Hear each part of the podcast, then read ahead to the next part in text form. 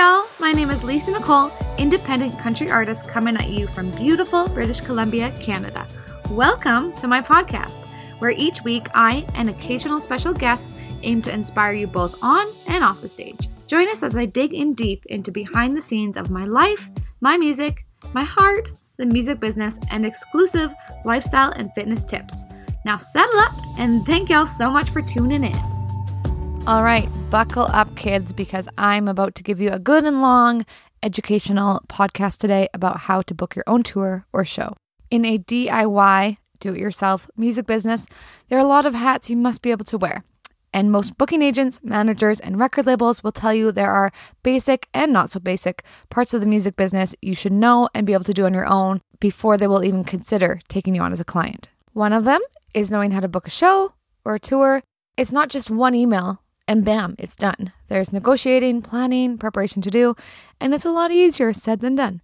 The more prepared you are, the better you look, and the more someone will want to work with you. Think of how many bands and artists are applying for the spot you're applying for. If you can one up them by being prepared and professional, well, why wouldn't you? The music business, like any other, is about making money.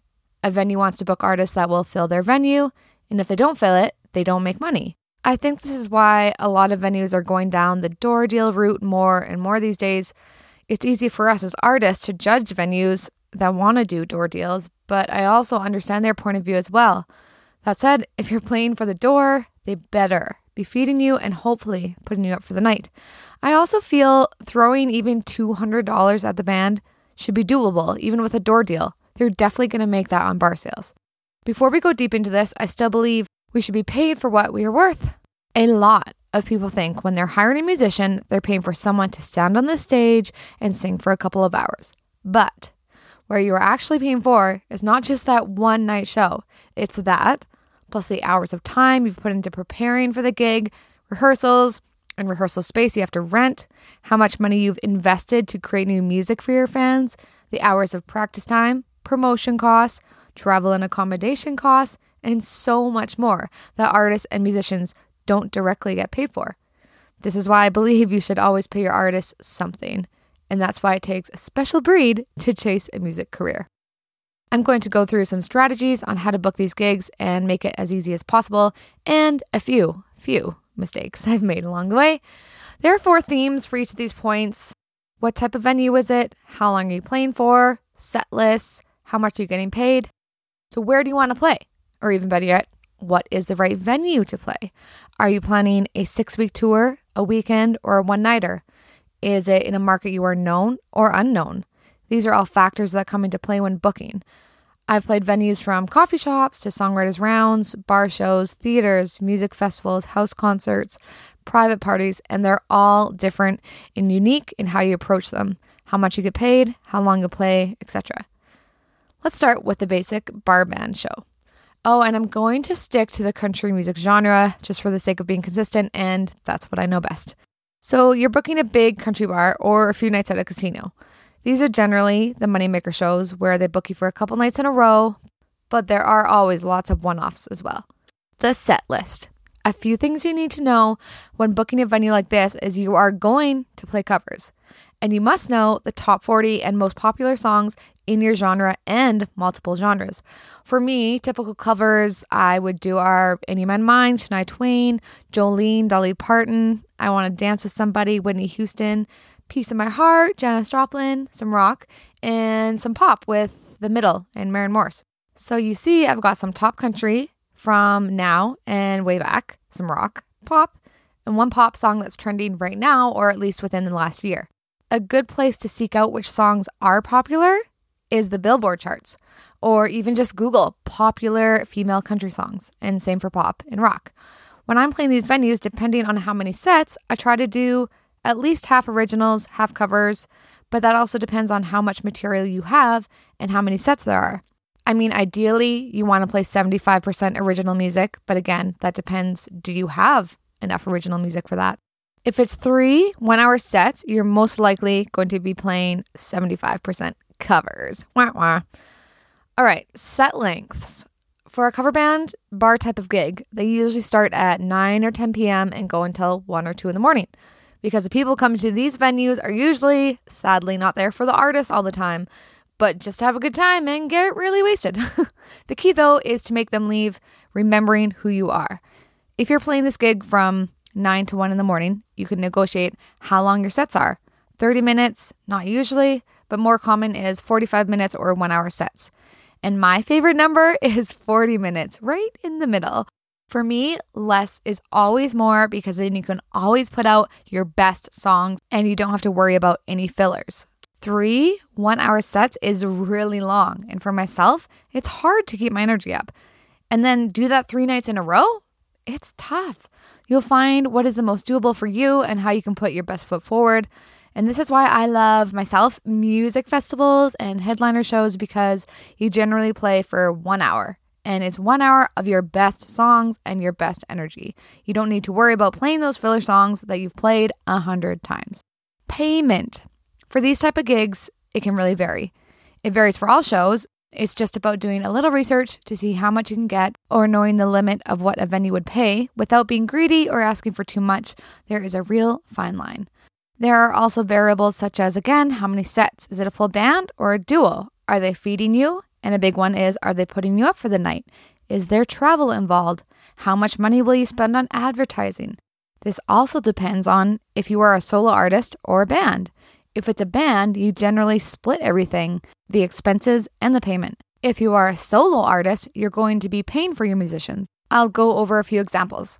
I like to pay my players on the minimum per night 150 per player and ideally 200 and if it's a good paying gig 250 so you've got to factor in your expenses and also when you can you should be making double what your players are making. If you are the artist putting out all the money and all the work and effort and booking the shows because there will be shows where you have to pay the band and not yourself. So generally this will even out. Start with your hard expenses which are paying the band accommodations and fuel or flights from there, I build my budget. I definitely do not want to lose money, obviously, although sometimes that happens. If it's a popular cover bar close to home, start with 1500. That's about $800 for four members, $50 for posters, 100 for advertising, $50 for fuel maybe. That leaves you with $500 in your pocket. Ideal. If someone wants you for a second night, you can take out the travel expenses and give them a deal for the second night. For a duo act, which I love, I like to start with $800 for a night of three sets, or maybe 600 if it's close to home, but definitely no less than 400. That said, you bet I've done a duo show for $300.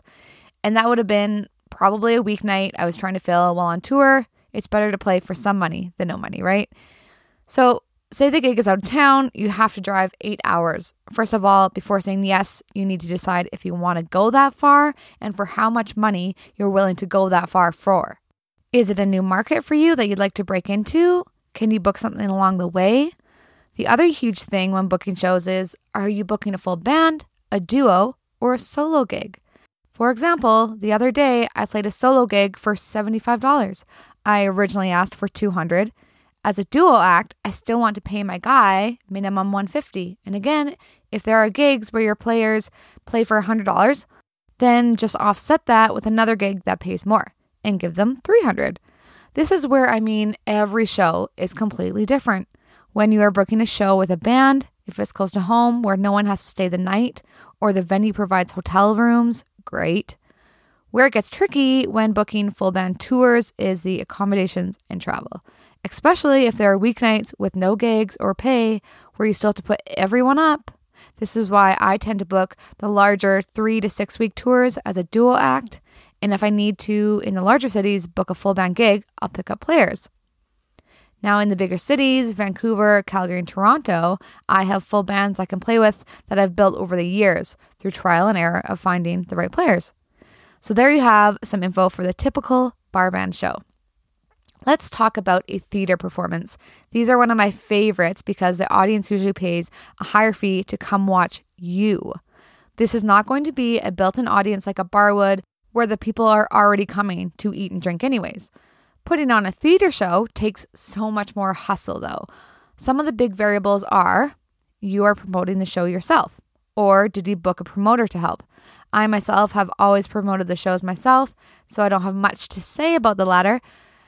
Theater venues vary in sizes, capacity, and rental costs.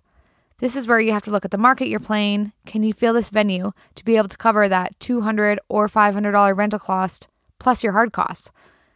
There's also the cost of hiring an in house sound engineer or bringing your own sound guy in. That's still going to cost you. I haven't had to hire a ton of sound guys myself.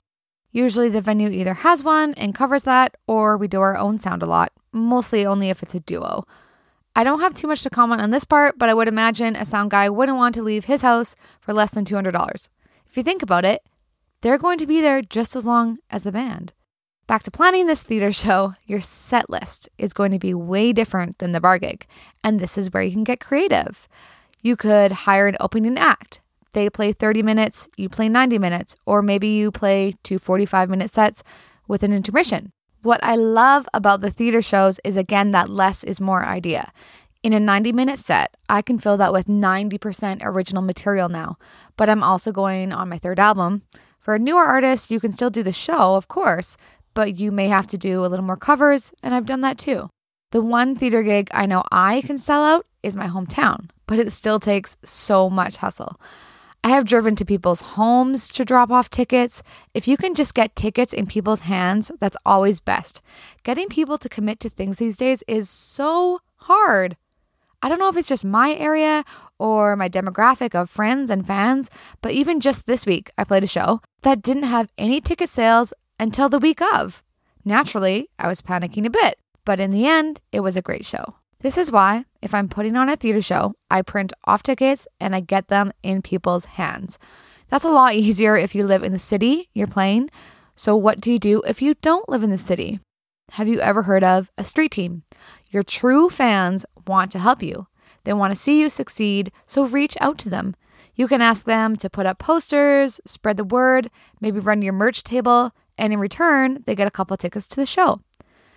And payment to your band is whatever you decide. You just don't know what you'll bring in sometimes. So I'll say I will guarantee you $150 out of my pocket and if we do really well, 200. Also, there are grants out there that you can apply for to put towards the costs of promoting these shows. This sounds like a lot of work, doesn't it? because it is. Promoting your own shows is a lot of work. Putting them together, booking them, it's a lot.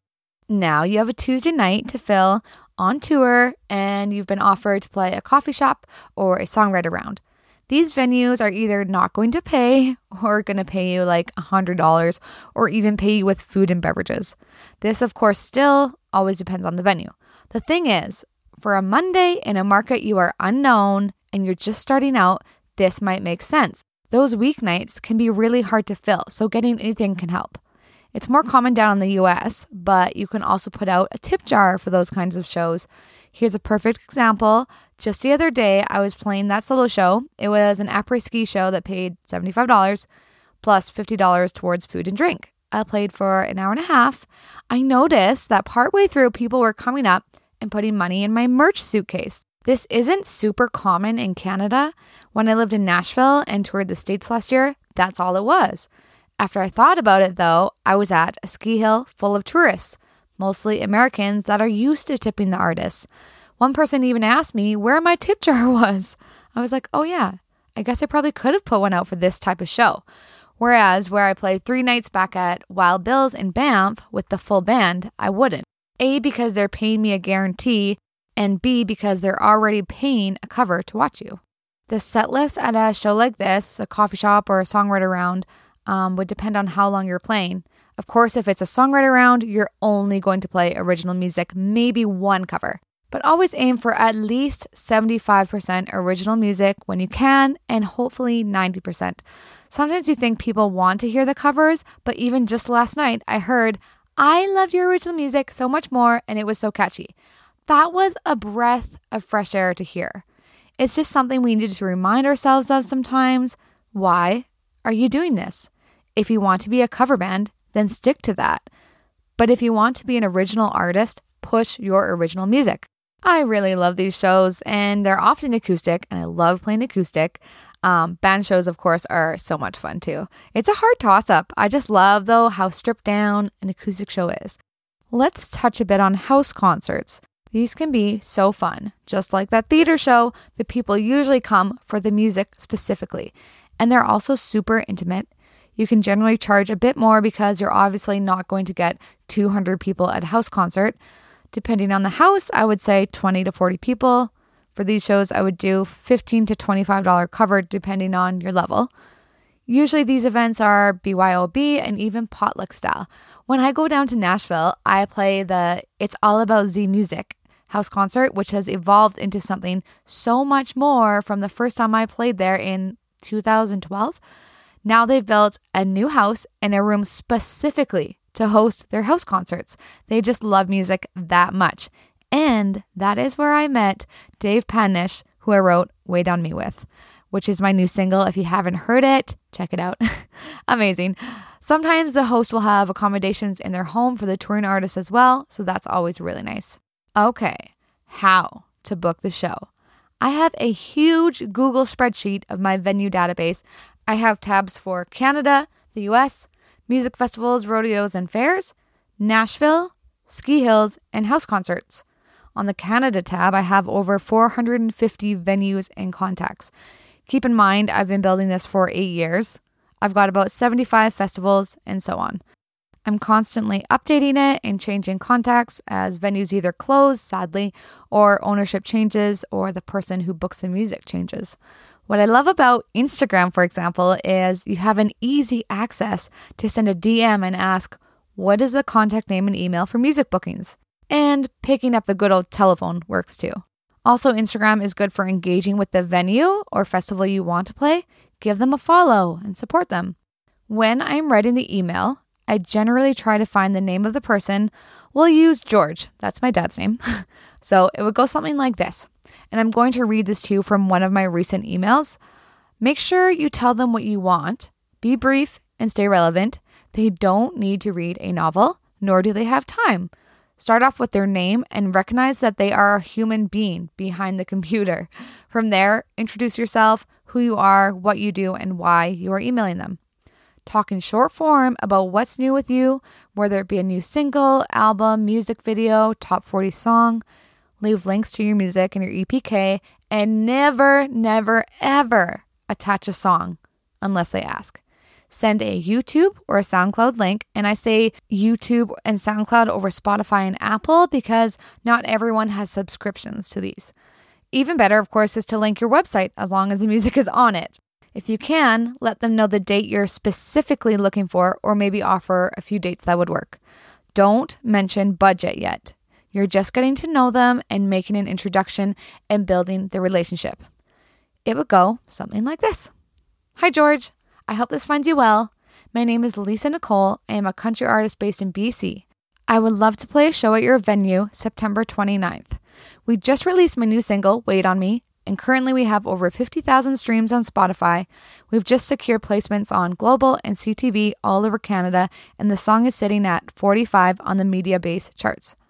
Here's a link to the song. Here's a link to the music video. Here's a link to my EPK. My social media links are below. Look forward to hearing back. Thank you kindly, Lisa. And at the bottom of my email, I have my logo and all my social media and website links. In the subject line, I would write Lisa Nicole booking dash the Bluebird Cafe or country artist Lisa Nicole booking. I like to write the name of the venue in the subject for my own organization. That way, I can clearly see which venue I've emailed, which is great for follow ups. Here's a little mistake I've made before. When you're trying to book a tour, you're obviously sending a lot of emails. I generally have a standard email I send to everyone, but I change the venue names and the person I'm reaching out to or whatever else I need to. But be careful with this. Copy and paste is a great tool, but when you're working fast and you're trying to get this done, you can make the mistake of forgetting to change the name, change the venue, or the contact person. This is my one tip to pay close attention to because I've had to send that second follow up email. Hi, John. Sorry about that last email. It's embarrassing and it makes it feel unpersonal. I would also like to add if you can give the booker stats on what your fan base is like in that area you're trying to book, like your mailing list, social media insights, how many tickets you've sold in the past, that is super relevant. And of course, follow up a week or two later if you haven't heard back. A great tool I use now for remembering to follow up is just, hey Siri, remind me to follow up with the OK Corral in two weeks. It works really good. A follow up email would go something along the lines of Hi, George. This is Lisa Nicole again. I'm just following up on my last email about booking a show at your venue on September 29th. Have you had a chance to look over my material? Question mark. Look forward to hearing back. Thank you kindly, Lisa. Okay, guys, the last few things I'd like to add is to just treat everyone with kindness, be on time, be professional, and have fun. You're pursuing music because you love it. You're so passionate about it. Every gig is going to be different and you will lose money and you will play to two people. But don't let those shows deter you. There will be good and bad days, and sometimes you just have to dig deep and remember why you are doing this in the first place. For the fans that do come to your shows, make them feel VIP. They are there to see you. They've decided to give up their Friday night to watch you perform. They've decided to spend their hard earned money on your music and your show. Well, folks, thank you so much for listening. I hope you found something valuable out of all of that. If you have any questions, don't hesitate to message me on Instagram or head over to lisanicolemusic.com and send me an email. At Lisa is Instagram, by the way. I'd love to hear from you, and I hope you all have a blessed day.